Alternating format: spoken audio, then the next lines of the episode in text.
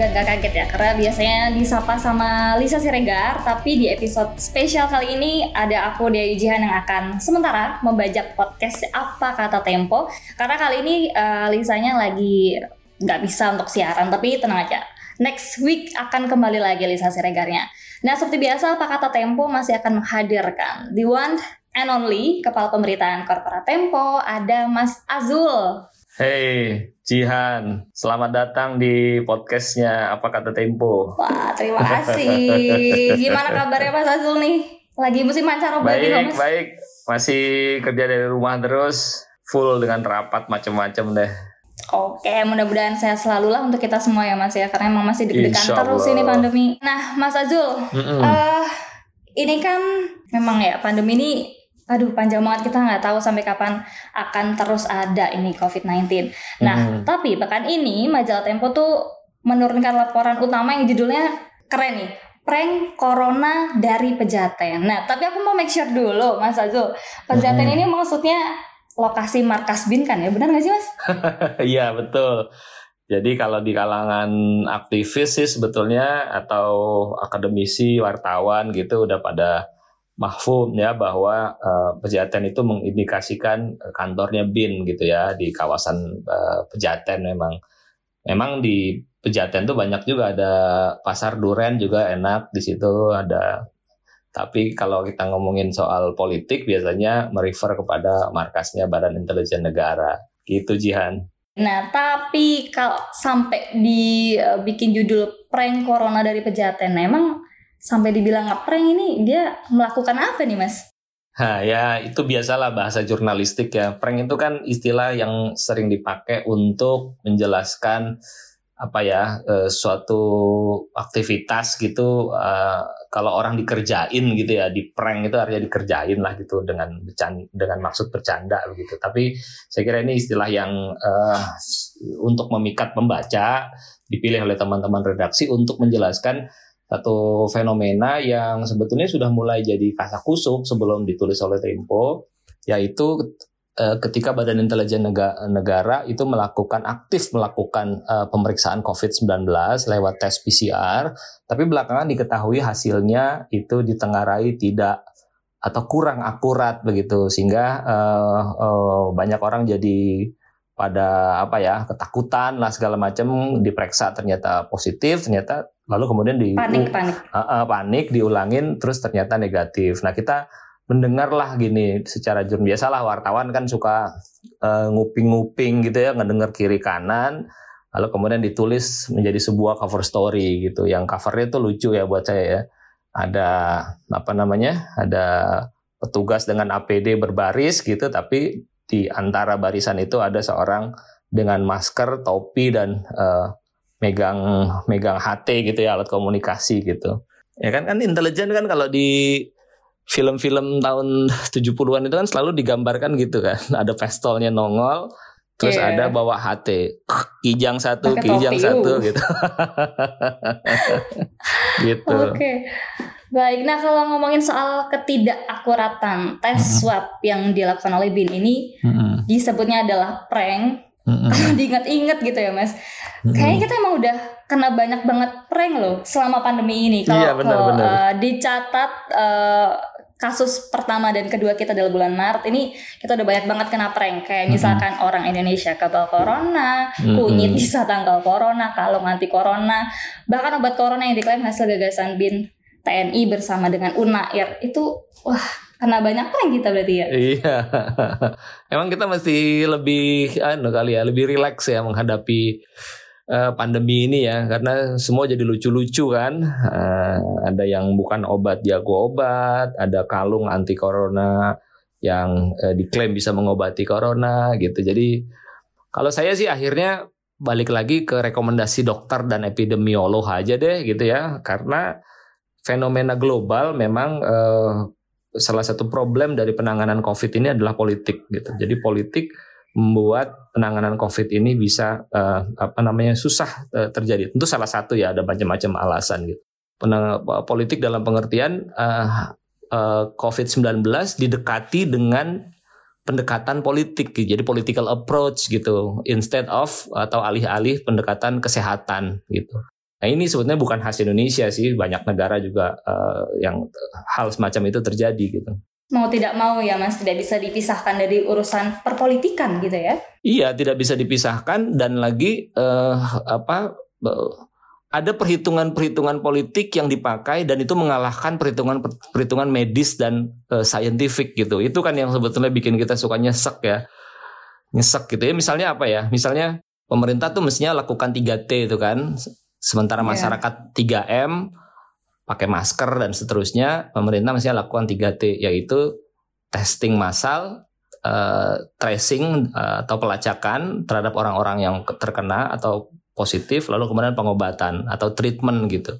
Ya itu kan logikanya semua begitu kan. Nah cuman eh, nggak uh, selalu 3T itu bisa dijalankan atau bersedia dijalankan dengan patuh gitu. Ada soal anggaran, ada soal mungkin citra citra politik yang sedang dipertaruhkan dan sebagainya begitu. Sehingga kalau kita dulu kita pernah ngobrol juga sih sama Lisa di acara ini bagaimana beberapa provinsi yang uh, kita tahu di dua keras sebetulnya angka angka penderita COVID-nya tinggi, tapi angkanya itu kecil. Kenapa? Karena tidak ada testing massal gitu. Jadi testing massal tidak dilakukan untuk membuat uh, apa penderita COVID-nya itu terkesan rendah gitu. Nah ini kan politik kan, gitu. Padahal harusnya ya testing massal di mana-mana mau nanti ketemu penderitanya banyak atau enggak itu soal lain gitu.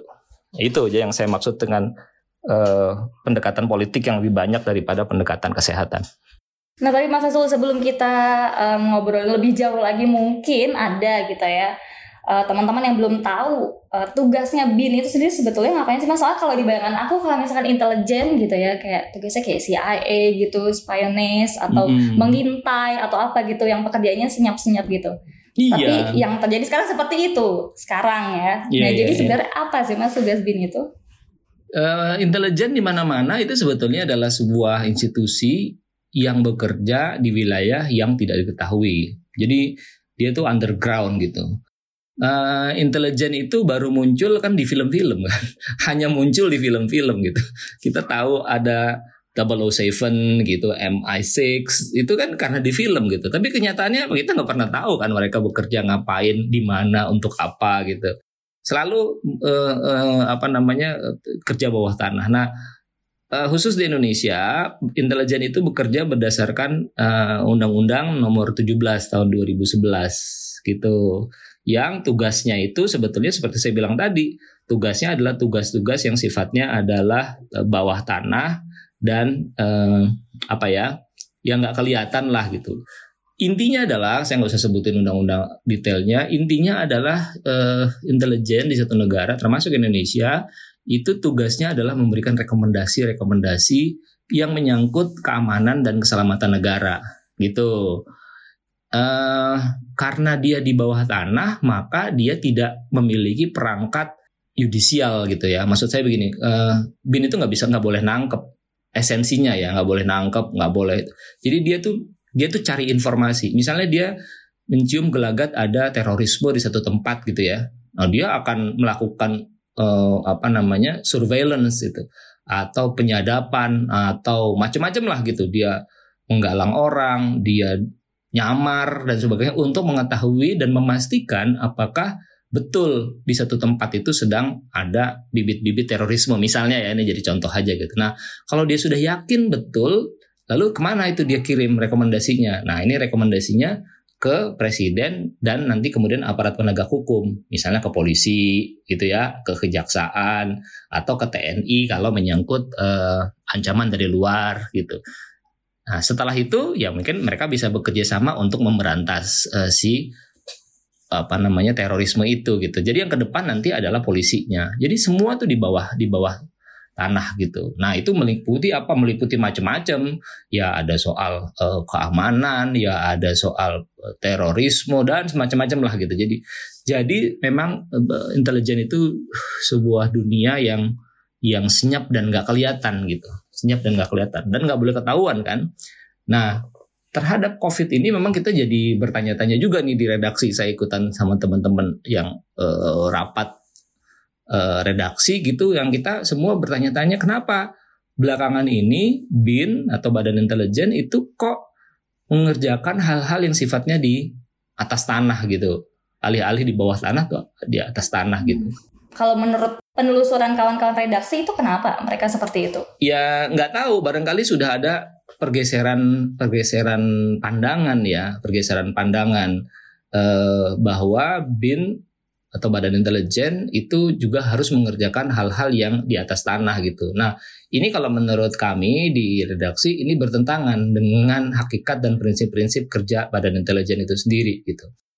Memang betul sih di pasal 30 huruf D Undang-Undang Intelijen yang saya sebutkan tadi itu disebutkan bahwa badan intelijen itu diberi wewenang untuk membuat satuan tugas. Jadi membuat satgas. Tapi tolong ini jangan dilepas dari penjelasan yang sebelumnya yaitu pasal 29 dan pasal 30 eh, ayat ABC-nya gitu.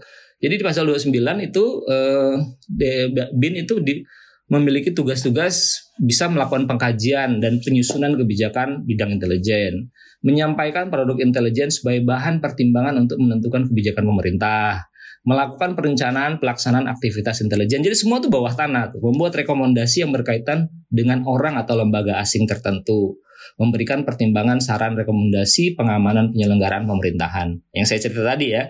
Jadi semua itu di bawah tanah. Nah, bagi di pasal 30-nya disebutkan untuk melaksanakan tugas sebagaimana dimaksud dalam pasal 29 di atas, Badan Intelijen memiliki wewenang menyusun rencana dan kebijakan intelijen, meminta bahan keterangan kepada kementerian, lembaga pemerintah, dan atau lembaga lain sesuai kepentingan, melakukan kerjasama dengan badan intelijen negara lain, dan membentuk satuan tugas. Nah, dalam penjelasannya kepada Tempo itu eh, perwakilan dari BIN menyebutkan soal ada pasal eh, 30 ayat D ini sebagai dasar dari dibentuknya satuan tugas dalam ini adalah satuan tugas COVID-19 yang melakukan pemeriksaan dan sebagainya itu gitu.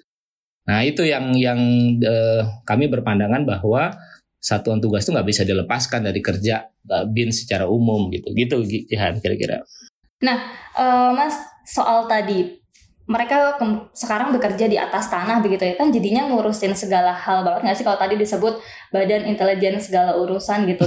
Termasuk ngurusin soal kesehatan juga gitu. Iya. itu selain itu mereka ada ngurusin apa lagi sih mas? Iya. Kayak pekerjaannya jadi banyak banget gitu ya? Iya iya memang itu yang saya bilang tadi gitu. Saya sih secara pribadi maupun mewakili apa atas nama Tempo gitu kita tuh mengapresiasi loh setiap uh, tugas dan pekerjaan yang dikerjakan oleh lembaga-lembaga negara, tapi Bo ya uh, patuh pada protokolnya gitu, patuh pada protokolnya. Jadi kalau protokolnya itu adalah dia di bawah tanah, ya sudah bawah tanah aja. Banyak banget loh yang bisa dikerjakan dalam hal COVID ini tanpa harus menjadi satuan tugas yang bekerja di atas tanah gitu. Banyak banget yang bisa dikerjakan. Misalnya apa ya, uh, Kementerian Hukum dan HAM dalam hal ini imigrasi gitu, lalu lintas pergerakan orang Nah, itu kan sebenarnya kerja di bawah tanah untuk sebagian orang dalam rangka penyebaran ya misalnya ya. Uh, dan hal jadi hal seperti itu bisa dilakukan gitu. Uh, bukan nggak harus muncul betul gitu. harus bukan harus muncul gitu. Ini kan kalau yang kita lihat di dalam tulisannya di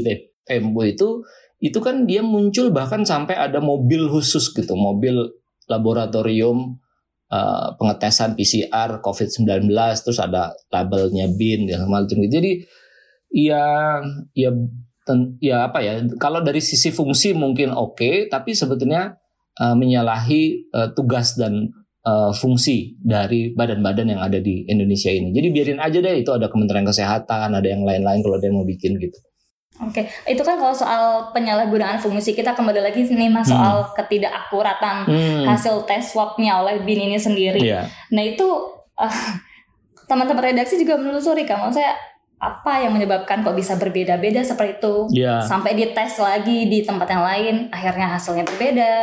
Dari pelacakan eh, redaksi itu kita menemukan komplain lah begitu ya dari sejumlah lembaga maupun perorangan yang e, menjadi bagian atau terlibat dalam pemeriksaan COVID-19 oleh BIN. Lalu kemudian karena mungkin ragu e, melakukan pengecekan ulang gitu melakukan pengecekan ulang di rumah sakit dan laboratorium lain dan hasilnya berbeda. Yang tadinya positif menjadi uh, negatif.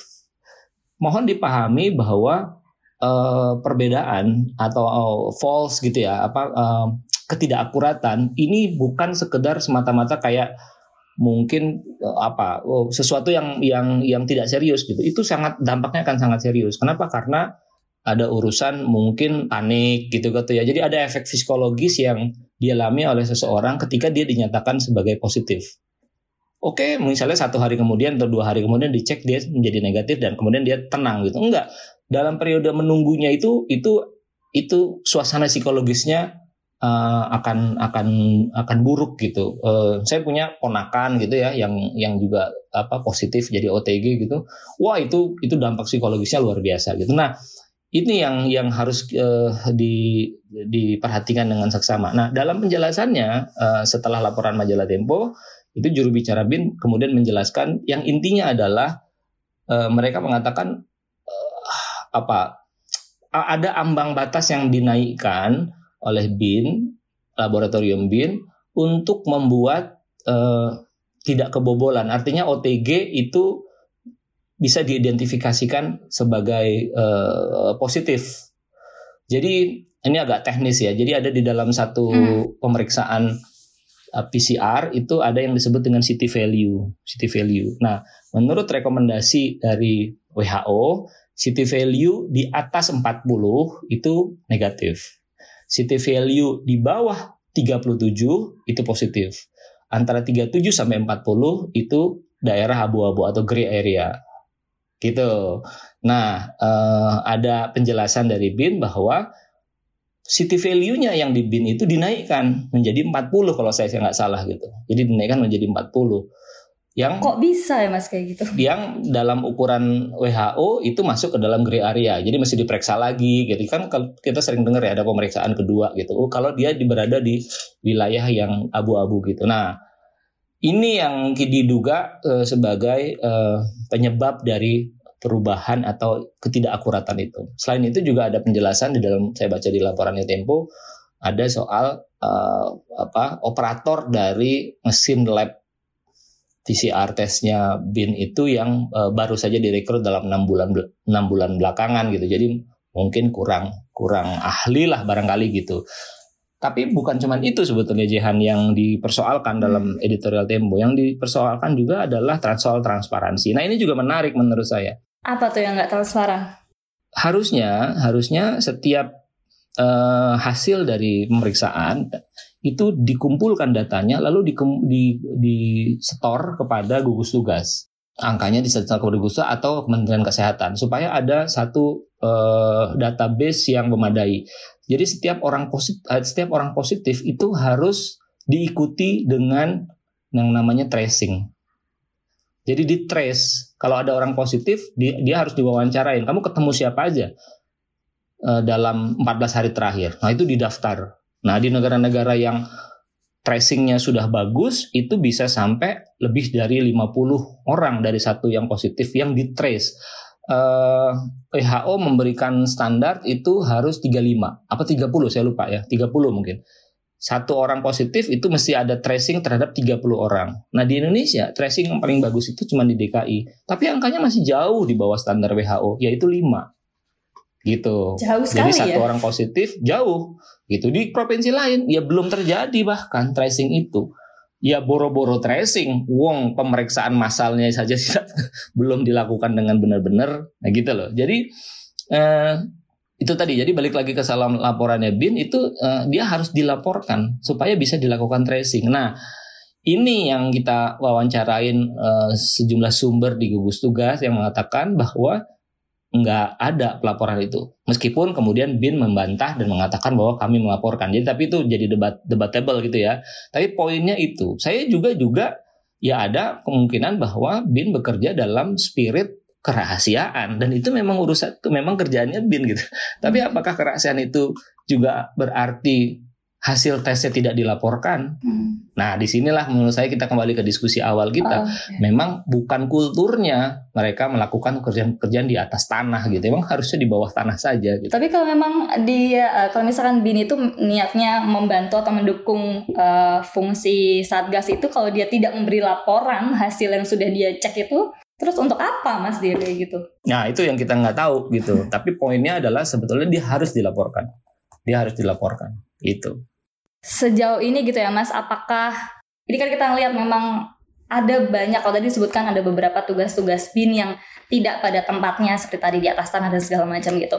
Kemudian apakah uh, ada upaya presiden untuk membiarkan apa ya? Maksudnya nggak menegur ini kan ada banyak sekali yang tidak sesuai dengan tugasnya dilakukan apa nggak ada teguran-teguran gitu mas karena ini kan juga pengaruhnya ke masyarakat ke kita kita juga nih ternyata hasil uji kita tidak dilaporkan dan segala macam akhirnya ya. fungsi untuk 3T tadi nggak tercapai gitu ya saya nggak tahu ya apakah uh, apa hal-hal seperti itu di diketahui oleh presiden atau sampai tahap tertentu presiden sebagai pemegang kekuasaan tertinggi di Indonesia mengambil satu langkah tertentu gitu ya. Saya uh, kita di redaksi juga saya yakin kita nggak nggak sampai ke situ pengetahuannya. Tapi secara umum memang penanganan COVID-19 kita ini masih belum baik, masih buruk, terutama dalam hal manajemen gitu. Kita udah berapa kali diskusi di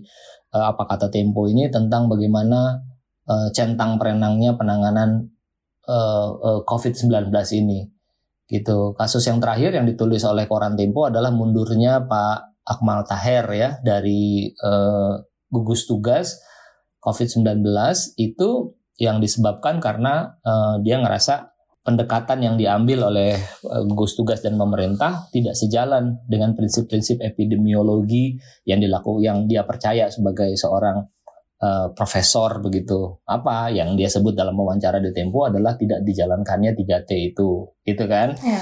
Lalu saya kira kalau kita ngikutin pandangan-pandangannya Pak Pandu Riono juga uh, epidemiolog dari UI yang secara rutin dan sangat persisten terus melakukan kritik kepada pemerintah lewat sosial medianya uh, dan berbagai wawancara uh, tentang langkah-langkah yang tidak sejalan eh, langkah-langkah pemerintah yang tidak sejalan dengan prinsip-prinsip keilmuan dalam hal penanganan COVID. Jadi mungkin kalau balik lagi ke pertanyaannya Jihan, apakah ditegur? Saya saya nggak tahu. Tapi overall memang kita punya problem yang sangat mendasar dalam kasus penanganan COVID-19 itu, yaitu uh, masih masih kita masih tersengal-sengal dalam mengatasi ini semua, terutama dalam hal manajemen itu. Ya. Yeah. Nah, Mas terus uh, soal bin ini ada banyak suara sumbang ya banyak banget tapi ini salah satunya adalah uh, ngomong katanya dia melakukan urusan pandemi sampai ngurus swab segala itu supaya tetap kebagian anggaran penanggulangan corona. Nah, apakah dugaan ini itu masuk di akal sih, Mas? Uh, ya itu itu saya satu hal yang juga nggak bisa nggak bisa kita jawab ya karena di DPR yang tempat di mana anggaran uh, kementerian lembaga itu dibahas dalam kasus uh, Badan Intelijen itu yang tidak dibuka gitu. Jadi yang dibuka adalah besarnya saja. Saya lupa besarnya anggaran BIN per tahun itu berapa, tapi rinciannya nggak ada. Nah itu memang dimungkinkan sekali lagi karena di dalam uh, kerjanya BIN itu ada unsur uh, kerahasiaan gitu. Jadi jadi nggak akan dibuka. Kalau kita bahas Kementerian Keuangan, Kementerian PUPR itu sampai rinci sekali uang itu dipakai untuk apa gitu. Nah dalam hal bin uh, uh, itu tidak terbuka dan itu tidak salah. Memang begitu harusnya begitu. Nah sekali lagi itu kan balik lagi kan kalau ada satu lembaga yang rahasia, sifatnya rahasia, anggarannya pun dirahasiakan, detail anggarannya, maka dia semestinya tidak melakukan kegiatan-kegiatan yang kategorinya tidak rahasia kan gitu kan? Hmm. iya kan? Nggak mestinya kan begitu. ya, jadi udah masuk saja ke dalam bidangnya gitu. Penggalangan operasi intelijen ke bawah dan untuk menghasilkan output-output yang baik gitu yang bisa dipakai pemerintah dalam mengambil kebijakan gitu. Jadi memang jadi simpang siur kalau uh, lembaga tidak menjalankan tugas sesuai uh, tugas dan fungsinya gitu Gitu. Oke, baik. Terima kasih Mas Azul atas diskusi singkatnya kali ini. Iya. Yeah. Teman-teman demikian podcast untuk episode kita kali ini. Bagi kalian yang ingin baca laporan khas Tempo bisa dibaca di majalah.tempo.co untuk berita mingguan atau koran.tempo.co untuk berita harian. Sampai ketemu dan jangan lupa untuk dengerin terus apa kata Tempo di episode selanjutnya. Dah. Dadah.